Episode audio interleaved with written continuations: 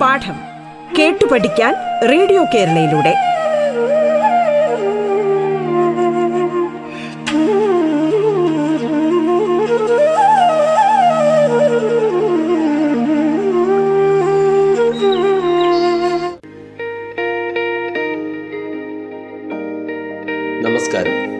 സംസ്ഥാന സർക്കാരിന്റെ online radio സംരംഭമായ റേഡിയോ കേരളയിൽ നിങ്ങളിപ്പോൾ കേട്ടുകൊണ്ടിരിക്കുന്നത് പാഠം എന്ന പരിപാടിയാണ്. അഞ്ചു മുതൽ പത്ത് വരെയുള്ള ക്ലാസ്സുകളിലെ പാഠഭാഗങ്ങൾ വളരെ ലളിതമായി കുട്ടികളിലേക്ക് എത്തിക്കുകയാണ് പാഠം. പാഠത്തിന്റെ ഇന്നത്തെ അധ്യായത്തിൽ ഞാൻ ജയകുമാറാണ് നിങ്ങളോടൊപ്പമുള്ളത്. തിരുവനന്തപുരം ജില്ലയിലെ എം വി എച്ച് എസ് എസിലെ ഗണിതം പഠിപ്പിക്കുന്ന അധ്യാപകനാണ്. ഇന്ന് നമ്മൾ ഒൻപതാം ക്ലാസ്സിലെ വൃത്തങ്ങൾ എന്ന പാഠമാണ് പഠിക്കുന്നത്. അപ്പോൾ കഴിഞ്ഞ ദിവസം നമ്മൾ പഠിച്ചു നിർത്തിയത്. വൃത്തകേന്ദ്രത്തിൽ നിന്ന് ഞാണിലേക്ക് വരയ്ക്കുന്ന ലംബം ഞാണിനെ സമഭാഗം ചെയ്യും എന്ന വൃത്തതത്വത്തെ അടിസ്ഥാനമാക്കിയുള്ള ചില പ്രശ്നങ്ങൾ പരിഹരിച്ചുകൊണ്ടാണ് നമ്മൾ അന്നത്തെ ക്ലാസ് അവസാനിപ്പിച്ചത്. അപ്പോൾ ഇന്ന് നമ്മൾ ചർച്ച ചെയ്യാൻ പോകുന്നത് വൃത്തത്തിലെ തുല്യ ഞാണുകൾ എന്നൊരു ആശയത്തെക്കുറിച്ചാണ്. ഞാണുകൾ എന്താണെന്ന് നമ്മൾ കഴിഞ്ഞ ദിവസം പറഞ്ഞു. വൃത്തത്തിൽ നമുക്ക് ഒരുപാട് ഞാണുകൾ വരയ്ക്കാം. അല്ലേ? അപ്പോൾ വൃത്തത്തിൽ ഒരുപാട് ഞാണുകൾ വരയ്ക്കാവോ വരയ്ക്കുമ്പോഴും വൃത്തത്തിൽ ഏറ്റവും നീളം കൂടിയ ഞാൻ എന്ന് പറയുന്നത് വൃത്തത്തിന്റെ വ്യാസമാണ്. അനേകം വ്യാസങ്ങൾ വരയ്ക്കാം നമുക്ക് വൃത്തത്തിൽ. ഏറ്റവും നീളം കൂടിയ ഞാണുകളെല്ലാം വ്യാസങ്ങളാണ്. അല്ലെങ്കിൽ വ്യാസങ്ങളായിരിക്കും ഏറ്റവും നീളം കൂടിയ ഞാണുകൾ. അപ്പൊ കേന്ദ്രത്തിൽ നിന്ന് അകലം കൂടുന്തോറും ഞാണിന്റെ നീളം കുറഞ്ഞു വരും. അതായത് കേന്ദ്രത്തോട് അടുത്ത് നിൽക്കുന്ന ഞാണുകൾക്കായിരിക്കും നീളം കൂടുതൽ. നീളം ഏറ്റവും നീളമുള്ളത് വ്യാസമാണ്. അത് കേന്ദ്രത്തിലൂടെ കടന്നു പോകുന്ന ഞാനാണ്. അതിനോട് തൊട്ടടുത്തടുത്ത് വരുന്ന ഞാണുകൾക്ക് നീളം കൂടുതൽ ആയിരിക്കും. കേന്ദ്രത്തിൽ നിന്ന് അകന്നു പോകുന്തോറും ഞാണുകളുടെ നീളം കുറഞ്ഞു വരും. അപ്പൊ എങ്ങനെയൊക്കെ ആയാലും വൃത്ത കേന്ദ്രത്തിൽ നിന്ന് ഒരേ ലംബ ദൂരത്തിലുള്ള രണ്ട് ഞാണുകൾ.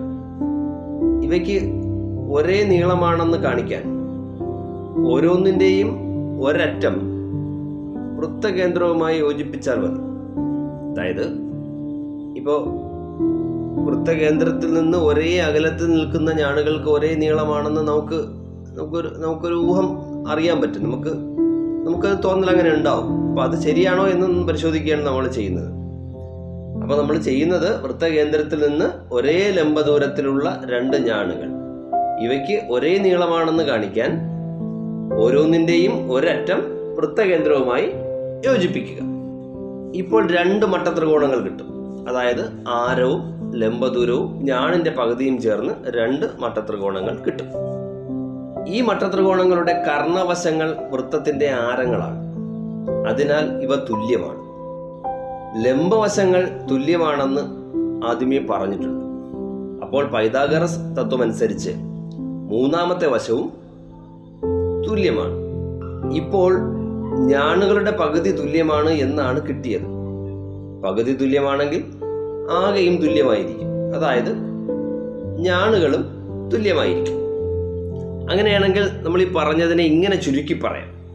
വൃത്തകേന്ദ്രത്തിൽ നിന്ന് തുല്യ അകലത്തിലുള്ള ഞാണുകൾക്ക് ഒരേ നീളമാണ്. വൃത്തകേന്ദ്രത്തിൽ നിന്ന് തുല്യ അകലത്തിലുള്ള ഞാണുകൾക്ക് ഒരേ നീളമായിരിക്കും. മറിച്ചും നമുക്ക് തെളിയിക്കാൻ കഴിയും. എങ്ങനെയാണ് മറിച്ച് തെളിയിക്കാൻ കഴിയുക? അതായത് തുല്യ നീളമുള്ള രണ്ട് ഞാണുകൾ വൃത്തകേന്ദ്രത്തിൽ നിന്ന് തുല്യ അകലത്തിലായിരിക്കും എന്നും തെളിയിക്കാൻ കഴിയും. ആദ്യം നമ്മൾ പറഞ്ഞ എന്താണ്? വൃത്തകേന്ദ്രത്തിൽ നിന്ന് തുല്യ അകലത്തിലുള്ള ഞാണുകൾക്ക് ഒരേ നീളമായിരിക്കും. അതിനെ നമ്മൾ മറിച്ച് പറയുമ്പോൾ തുല്യ നീളമുള്ള രണ്ട് ഞാണുകൾ വൃത്തകേന്ദ്രത്തിൽ നിന്ന് തുല്യ അകലത്തിലായിരിക്കും. ഇവിടെയും കേന്ദ്രത്തിൽ നിന്ന് അതായത് രണ്ടാമത് നമ്മൾ പറഞ്ഞത് തെളിയിക്കാനായിട്ടും കേന്ദ്രത്തിൽ നിന്ന് ഞാണിലേക്ക് രണ്ട് ലംബങ്ങൾ വരയ്ക്കുക. ഈ ലംബങ്ങൾ ഞാണിനെ സമഭാഗം ചെയ്യുമല്ലോ. രണ്ട് ആരങ്ങൾ ഞാണുകളിലേക്ക് വരയ്ക്കുക. നേരത്തെ വരച്ചതുപോലെ തന്നെ ആണ് നമുക്ക് ചിത്രം കിട്ടുക. ഇപ്പോൾ ഞാണുകളുടെ പകുതി തുല്യമാണ്. കാരണം തുല്യ നീളമുള്ള ഞാണുകളാണ് നമ്മൾ വരച്ചിരിക്കുന്നത്. ഞാണുകളുടെ പകുതി തുല്യമാണ്. ആരങ്ങൾ എന്താണ്? മട്ടത്രികോണങ്ങളുടെ കർണങ്ങളാണ്. അവയും തുല്യമാണ്. അപ്പോൾ മൂന്നാം വശമായ ലംബനീളവും തുല്യമാണെന്ന് കാണാം. അപ്പോൾ ഇവിടെ ഞാണുകളുടെ പകുതി തുല്യ നീളമുള്ള ഞാണുകളായതുകൊണ്ട് അവയുടെ പകുതിയും തുല്യമായിരിക്കും. ആരങ്ങൾ തുല്യമാണ്. അതുകൊണ്ട് തന്നെ വട്ടത്രികോണമായതുകൊണ്ട് തന്നെ മൂന്നാമത്തെ വശവും തുല്യമാണ്. അതായത് തുല്യ നീളമുള്ള ഞാണുകൾ വൃത്ത കേന്ദ്രത്തിൽ നിന്ന് തുല്യ അകലത്തിൽ ആയിരിക്കും. ഇനി ഇതുപയോഗിച്ചുള്ള ചില പ്രശ്നങ്ങളുടെ പരിഹാരം. നമ്മളിപ്പോൾ ഒരു തത്വം പഠിച്ചു. അതിന്റെ മറുതത്വവും പറഞ്ഞു. ഒരേ നീളമുള്ള രണ്ട് ഞാണുകൾ നീട്ടി വൃത്തത്തിന് പുറത്തുള്ള ഒരു ബിന്ദുവിൽ കൂട്ടിമുട്ടിക്കുന്നു. ഒരേ നീളമുള്ള രണ്ട് ഞാണുകൾ. അത് നീട്ടിയിട്ട് വൃത്തത്തിന് പുറത്തുള്ള ഒരു ബിന്ദുവിൽ കൂട്ടിമുട്ടിക്കുന്നു. വൃത്തകേന്ദ്രവും ഈ ബിന്ദുവും യോജിപ്പിക്കുന്നു. വൃത്തകേന്ദ്രത്തിൽ നിന്ന് ഞാണിലേക്ക് ലംബങ്ങൾ വരയ്ക്കുന്നു. ഇപ്പോൾ രണ്ട് മട്ടത്രികോണങ്ങൾ കിട്ടുന്നു. അപ്പോൾ ശ്രദ്ധിക്കുക. നമ്മുടെ ഞാണുകൾ വൃത്തത്തിന് വെളിയിലേക്ക് നീട്ടിയിട്ടുണ്ട്. അവ ഒരു ബിന്ദുവിൽ കൂട്ടിമുട്ടുന്നുണ്ട്. ഈ രണ്ട് മട്ടത്രികോണങ്ങൾക്കും ഒരേ കർണമാണ്. ഇപ്പൊ രണ്ട് മട്ടത്രികോണങ്ങൾ കിട്ടി. ഈ രണ്ട് മട്ടത്രികോണങ്ങൾക്കും ഒരേ കർണമാണ്. കർണം കിട്ടുന്നത് നമ്മുടെ വൃത്തത്തിലെ ആരം പുറത്തേക്ക് നീട്ടി ഈ ബിന്ദുവിലോട്ട് യോജിപ്പിക്കും. തുല്യ ഞാണുകളായതിനാൽ ലംബ ദൂരവും തുല്യമാണ്. അപ്പൊ കർണം ഒരേ വശമാണ് പൊതുവായ കർണമാണുള്ളത്. ലംബ ദൂരം തുല്യമാണെന്ന് നമുക്കറിയാം. കാരണം വൃത്തകേന്ദ്രത്തിൽ നിന്ന് ഞാണിലേക്കുള്ള ലംബം തുല്യ ഞാണുകളായതുകൊണ്ട് തന്നെ ഇവിടെ തുല്യമാണ്. ഒരേ നീളമുള്ള ഞാണുകളായതുകൊണ്ട് തന്നെ ലംബ ദൂരവും തുല്യമാണ്. അപ്പോൾ ത്രികോണങ്ങൾ തുല്യമായി. അങ്ങനെയെങ്കിൽ വൃത്തത്തിന് പുറത്തുള്ളവയുടെ കോണുകളും തുല്യമായി. അതായത് വൃത്തകേന്ദ്രവും ഞാണുകൾ കൂട്ടിമുട്ടുന്ന ബിന്ദുവും യോജിപ്പിച്ച വര നീട്ടി വരച്ച ഞാണുകൾക്കിടയിലെ കോണിന്റെ സമഭാജിയാണ്. കാരണം തുല്യ ത്രികോണങ്ങളായതുകൊണ്ട് തുല്യവശങ്ങൾക്കെതിരെയുള്ള കോണുകൾ തുല്യമായിരിക്കും. അപ്പോൾ ലംബവശങ്ങൾക്കെതിരെയുള്ള കോണുകളാണ് വെളിയിലെ ബിന്ദുവിൽ കൂട്ടിമുട്ടുന്ന വര ആ ഞാണുകളുടെ കോണുകൾ. അപ്പോൾ അത് അവിടെ തുല്യമായിരിക്കും. അതായത് ഇവിടെ വൃത്തകേന്ദ്രവും കോണുകൾ കൂട്ടിമുട്ടുന്ന ബിന്ദുവും യോജിപ്പിച്ച വര നീട്ടി വരച്ച ഞാണുകൾക്കിടയിലെ കോണിന്റെ സമഭാജിയാണ്. നീട്ടി വരച്ച ഞാണുകൾക്കിടയിലെ കോണിന്റെ സമഭാജിയാണ്. അതായത് വൃത്തകേന്ദ്രത്തിൽ നിന്ന് നമ്മൾ ഈ വെളിയിൽ ഞാണുകൾ കൂട്ടിമുട്ടുന്ന ബിന്ദുവിലേക്ക് വരച്ച വര ആ ഞാണുകൾ ഉണ്ടാക്കുന്ന ബിന്ദുവിലെ കോണിന്റെ സമഭാജിയാണ്. ഇത് വൃത്തത്തിനകത്ത് കൂട്ടിമുട്ടുന്ന ബിന്ദുവിലാണ് ശരിയാണെന്ന് നമ്മൾ നേരത്തെ കഴിഞ്ഞ തത്വത്തിലെ പ്രശ്നങ്ങളിൽ നമ്മൾ കണ്ടു. അവിടെ നമ്മൾ തെളിയിക്കുകയും ചെയ്തു. അതായത് വൃത്തത്തിനകത്ത് കൂട്ടിമുട്ടുന്ന തുല്യഞാണുകൾ ഉണ്ടാക്കുന്ന കോണിനെ വ്യാസം സമഭാഗം ചെയ്യും. വൃത്തത്തിനകത്ത് കൂട്ടിമുട്ടുന്ന തുല്യഞാണുകൾ ഉണ്ടാക്കുന്ന കോണിനെ വ്യാസം സമഭാഗം ചെയ്യും. വൃത്തത്തിന് പുറത്ത് കൂട്ടിമുട്ടുന്ന ഞാണുകൾ ഉണ്ടാക്കുന്ന കോണിനെ വ്യാസം നീട്ടി വരച്ച വര സമഭാഗം ചെയ്യും. ഇതിലെ ചില തുടർ പ്രശ്നങ്ങളൊക്കെ നമുക്ക് പത്താം ക്ലാസ്സിലുമൊക്കെ ഇതുപോലുള്ള പ്രശ്നങ്ങൾ വൃത്തങ്ങൾ എന്ന പാഠഭാഗത്തിൽ തുടർന്ന് പഠിക്കാനും ഉണ്ടാകും.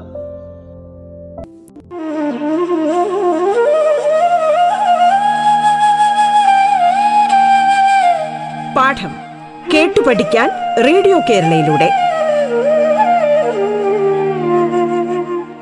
പാഠത്തിൽ ഇനി ഇടവേള.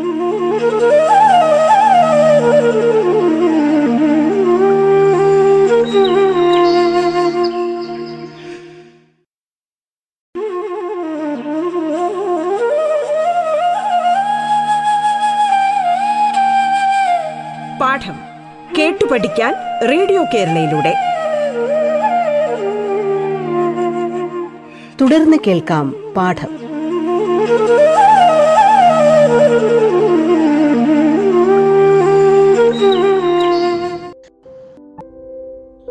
അപ്പോൾ നമുക്ക് അടുത്തൊരു പ്രശ്നം നോക്കാം.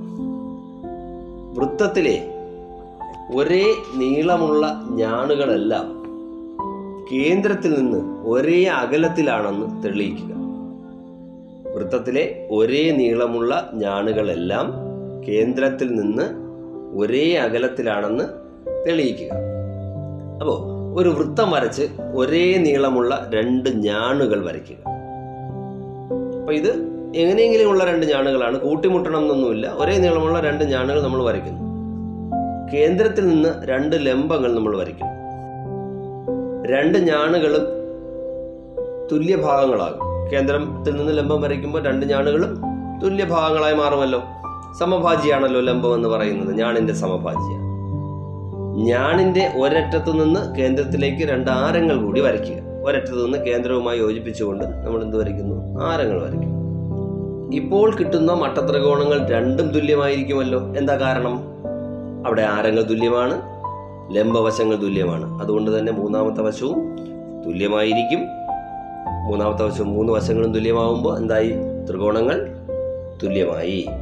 അപ്പോൾ ത്രികോണങ്ങൾ തുല്യമാവുമ്പോൾ എന്തായി? വൃത്തകേന്ദ്രത്തിൽ നിന്നുള്ള അകലവും തുല്യമായി.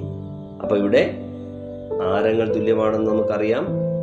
ഒരു ഞാണിന്റെ പകുതിയായിട്ടുള്ള ലംബവശം തുല്യമാണ്. അപ്പോൾ നമുക്ക് ഇവിടുന്ന് വൃത്തകേന്ദ്രത്തിൽ നിന്നുള്ള ലംബ ദൂരവും തുല്യമാണ്. അപ്പോൾ നമുക്ക് എന്ത് കിട്ടും?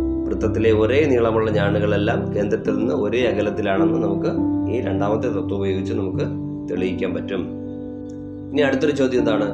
വൃത്തത്തിലെ ഒരു ബിന്ദുവിൽ കൂട്ടിമുട്ടുന്ന രണ്ട് ഞാണുകൾക്കിടയിലുള്ള കോണിനെ ആ ബിന്ദുവിലൂടെയുള്ള വ്യാസം സമഭാഗം ചെയ്യുന്നു. ഞാണുകൾക്ക് ഒരേ നീളമാണെന്ന് തെളിയിക്കുക. അപ്പൊ ഇവിടെ നേരത്തെ പറഞ്ഞു നമ്മൾ നേരത്തെ പറഞ്ഞു നിർത്തിയൊരു കാര്യം. വൃത്തത്തിലെ ഒരു ബിന്ദുവിൽ കൂട്ടിമുട്ടുന്ന രണ്ട് ഞാണുകൾക്കിടയിലുള്ള കോണിനെ ആ ബിന്ദുവിലുള്ള വ്യാസം സമഭാഗം ചെയ്യുന്നു. അപ്പൊ ആ കോണ് രണ്ട് തുല്യ തുല്യ കോണുകളായി മാറുന്നു. അപ്പൊ ഇവിടെയും നമ്മൾ ചെയ്യുന്ന എന്താണ്? ഈ ചോദ്യത്തിലും ഞാണുകളിലേക്ക് ലംബങ്ങൾ വരയ്ക്കുക. അപ്പോൾ നമുക്ക് രണ്ട് രണ്ട് മട്ട ത്രികോണങ്ങൾ കിട്ടും. അപ്പോൾ ഈ രണ്ട് മട്ട ത്രികോണങ്ങളും എങ്ങനെയായിരിക്കും? നേരത്തെ പറഞ്ഞതുപോലെ രണ്ട് മട്ട ത്രികോണങ്ങളും തുല്യമാകും അല്ലേ? കഴിഞ്ഞ പ്രശ്നത്തിൽ നമ്മൾ പറഞ്ഞതുപോലെ തന്നെയാണ്. നമുക്ക് അത് രണ്ട് മട്ട ത്രികോണങ്ങളും തുല്യമാണെന്ന് തെളിയിക്കാൻ എളുപ്പമാണ്. ഇവിടെ ഒരു മട്ടകോൺ തുല്യം സമ സമഭാഗം ചെയ്യുന്ന അപ്പുറം ഇപ്പുറമുള്ള കോണുകൾ രണ്ടും തുല്യമാണ്. അപ്പോൾ അവിടെ ആരങ്ങൾ തുല്യമാണ്. അപ്പോൾ നമുക്ക് എന്ത് കിട്ടും? ഈ മട്ടത്തിൽ അതുകൊണ്ട് തന്നെ മൂന്നാമത്തെ കോണും തുല്യമായിരിക്കും. അപ്പോൾ ഒരു വശവും ആ വശത്തിലെ രണ്ട് കോണുകളും തുല്യമാണെന്ന് കിട്ടും. അതുകൊണ്ട് നമുക്ക് മൂന്നാം മൂന്നാമത്തെ കോണും തുല്യമാണ്. അങ്ങനെ ഇപ്പോൾ ഈ എന്തായി? ഈ ത്രികോണങ്ങൾ നമുക്ക് തുല്യമാണെന്ന് കിട്ടി. അപ്പോൾ ഈ ത്രികോണങ്ങൾ തുല്യമാണെങ്കിൽ നമുക്ക് ഞാണുകളുടെ പകുതി വശങ്ങളും തുല്യമായിരിക്കുമല്ലോ. കാരണം അത് ത്രികോണത്തിന്റെ തുല്യ കോണുകൾക്കെതിരെയുള്ള വശങ്ങളായതുകൊണ്ട് അത് തുല്യമായിരിക്കും. അപ്പോൾ ഞാണുകളുടെ പകുതി തുല്യമാണെങ്കിൽ ആരും തുല്യമായിരിക്കും. ഞാണുകളും തുല്യമായിരിക്കും. അപ്പോൾ ഇവിടെ ഈ ഞാണുകൾക്ക് ഒരേ നീളമാണെന്ന് നമുക്ക് കിട്ടും. അപ്പോൾ അടുത്ത ചോദ്യം ഇതാണ്. ചിത്രത്തിൽ ആരങ്ങളും ഞാണുകളും തമ്മിലുള്ള കോണുകൾ തുല്യമാണ്. എഴുപത്തിരണ്ടാമത്തെ പേജിലെ മൂന്നാമത്തെ ചോദ്യം. എഴുപത്തിരണ്ടാമത്തെ പേജിലെ ആദ്യത്തെ രണ്ട് ചോദ്യങ്ങളാണ് നമ്മളിപ്പോൾ ഇവിടെ വിശദീകരിച്ചത്. അപ്പോൾ ചിത്രത്തിൽ ആരങ്ങളും ഞാണുകളും തമ്മിലുള്ള കോണുകൾ തുല്യമാണ്. ഞാണുകൾക്ക് ഒരേ നീളമാണെന്ന് തെളിയിക്കുക. അപ്പോൾ കഴിഞ്ഞ ചോദ്യത്തിന്റെ അല്പം മാറ്റം വരുത്തിയുള്ള ഒരു ചോദ്യമാണത്. അതേ രീതിയിൽ തന്നെ നമുക്ക് പരിഹരിക്കാവുന്നതേ ഉള്ളൂ. അത് സ്വന്തമായി നമുക്ക് ഒന്ന് ചെയ്തു നോക്കാവുന്നതാണ്. അപ്പോൾ നമുക്ക് ഉത്തരത്തിൽ എന്തെങ്കിലും സംശയം വരുന്നെങ്കിൽ അധ്യാപകരുടെ സഹായത്തോടെ നമ്മൾ അത് പൂർത്തിയാക്കുക. അവിടെ സംശയം വരേണ്ട ഒരു ആവശ്യമില്ല കാരണം എന്ന് പറഞ്ഞാൽ ആദ്യത്തെ രണ്ട് ചോദ്യങ്ങളുടെ ഒരു തുടർച്ച തന്നെയാണ് മൂന്നാമത്തെ ചോദ്യം. അപ്പോൾ നമുക്ക് വളരെ എളുപ്പത്തിൽ പരിഹരിക്കാൻ കഴിയുന്നൊരു ചോദ്യമാണ്. ഇനി നമുക്ക് മറ്റൊരു തത്വത്തിലേക്കൊന്ന് പോകാം. ഞാണുകളുടെ നീളവുമായി ബന്ധപ്പെട്ട ഒരു കാര്യമാണ് നമ്മളിപ്പോൾ പറഞ്ഞ് തീർന്നത് അല്ലേ? അതായത് കേന്ദ്രത്തിൽ നിന്നുള്ള അകലമാണ് ഞാണുകളുടെ നീളം നിശ്ചയിക്കുന്നതെന്ന് നമ്മൾ പറഞ്ഞു. അതായത് കേന്ദ്രത്തിൽ നിന്ന് അകലും തോറും ഞാണുകളുടെ നീളം കുറഞ്ഞു വരും. കേന്ദ്രത്തോട് അടുത്ത് വരും തോറും ഞാണുകളുടെ നീളം കൂടി കൂടി വരും. വ്യാസമാകുമ്പോൾ ഏറ്റവും നീളം കൂടിയ ഞാണാകും. അപ്പൊ അങ്ങനെയാണെങ്കിൽ ഇപ്പൊ വൃത്തത്തിൽ ഒരു ഞാണും അതിലേക്ക് വൃത്തകേന്ദ്രത്തിൽ നിന്നുള്ള ലംബവും വരച്ചിരിക്കുന്നു. അപ്പൊ ഞാണിന്റെ ഒരറ്റം വൃത്തകേന്ദ്രവുമായി ബന്ധ യോജിപ്പിച്ചൊരു ലംബം വരയ്ക്കുമ്പോൾ എന്തായി? മട്ടത്രോണം കിട്ടി. ആരവും ഞാണിന്റെ പകുതിയും വൃത്തകേന്ദ്രത്തിൽ നിന്ന് ഞാണിലേക്കുള്ള ലംബദൂരവും ചേരുമ്പോൾ എന്തായി? ഒരു മട്ടത്രികോണമായി. അപ്പോൾ ഈ മട്ടത്രികോണത്തിന്റെ കർണം എന്ന് പറയുന്ന ആരാണ്? വൃത്തത്തിന്റെ ആരമാണ്. അപ്പോൾ ഒരു ലംബവശം എന്ന് പറയുന്ന വൃത്ത വൃത്തകേന്ദ്രത്തിൽ നിന്നുള്ള ലംബമാണ്. മൂന്നാമത്തെ വശം ഞാണിന്റെ പകുതിയുമാണ്. അങ്ങനെയാണെങ്കിൽ മട്ടത്രികോണത്തിൽ നമ്മൾ ഉപയോഗിക്കുന്ന പൈതാഗറസ് തത്വം ഉപയോഗിച്ച് ഞാണിന്റെ പകുതിയുടെ വർഗം നമുക്ക് എങ്ങനെ കണക്കാക്കാം? ആ ഞാണിന്റെ പകുതിയുടെ വർഗം ആരത്തിന്റെയും കേന്ദ്രത്തിൽ നിന്നുള്ള ഞാണിലേക്കുള്ള ലംബദൂരത്തിന്റെയും വർഗങ്ങളുടെ വ്യത്യാസമാണ്. അതായത് ഞാണിന്റെ പകുതിയുടെ വർഗം എന്ന് പറയുന്നത് ആരത്തിന്റെ വർഗത്തിൽ നിന്ന് ലംബദൂരത്തിന്റെ വർഗം കേന്ദ്രത്തിൽ നിന്ന് ഞാണിലേക്കുള്ള ലംബദൂരത്തിന്റെ വർഗം കുറച്ച് കിട്ടുന്ന സംഖ്യയാണ് എന്ന് നമുക്ക് പറയാം. അതിനെ തത്വമായി പറയുമ്പോൾ വൃത്തത്തിലെ ഏതു ഞാണിന്റെയും പകുതിയുടെ വർഗം ആരത്തിന്റെയും കേന്ദ്രത്തിൽ നിന്ന് ഞാണിലേക്കുള്ള ലംബദൂരത്തിന്റെയും വർഗങ്ങളുടെ വ്യത്യാസമാണ് എന്ന് നമുക്ക് കാണാം. നമ്മൾ നേരത്തെ പഠിച്ച കാര്യങ്ങൾ തന്നെയാണ്. അവിടെ നമ്മളിപ്പോൾ ഒരു മട്ടത്രികോണം നമുക്ക് കിട്ടിയിട്ടുണ്ട്. ആ മട്ടത്രികോണത്തിൽ പൈതാഗറസ് തത്വം ഉപയോഗിച്ചിട്ട് നമുക്ക് വളരെ എളുപ്പത്തിൽ എഴുതുമ്പോൾ നമുക്ക് ഇതൊരു തത്വമായി മാറി. അടുത്ത ക്ലാസ്സിൽ നമ്മൾ ഈ തത്വം ഉപയോഗിച്ചുള്ള ചില പ്രശ്നങ്ങളുടെ പരിഹാരം കൂടി നമുക്ക് ചെയ്യാവുന്നതാണ്.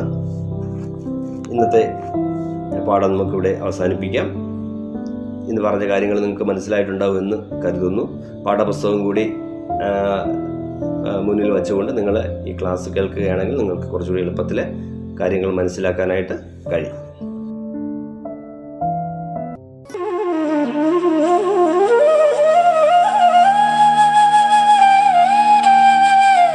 പാഠം കേട്ടു പഠിക്കാൻ റേഡിയോ കേരളയിലൂടെ. പാഠത്തിന്റെ ഇന്നത്തെ അധ്യായം പൂർണമാകുന്നു. ഇനി അടുത്ത ദിവസം കേൾക്കാം. നമസ്കാരം.